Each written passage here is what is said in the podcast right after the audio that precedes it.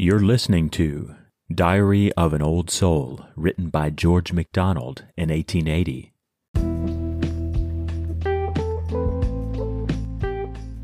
I sit o'er canopied with beauty's tent,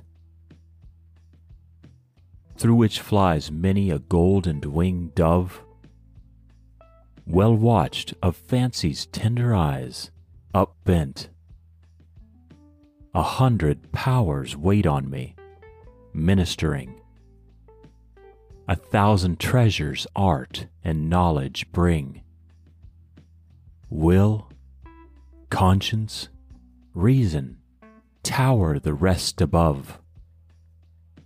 But in the midst, alone, I gladness am, and love.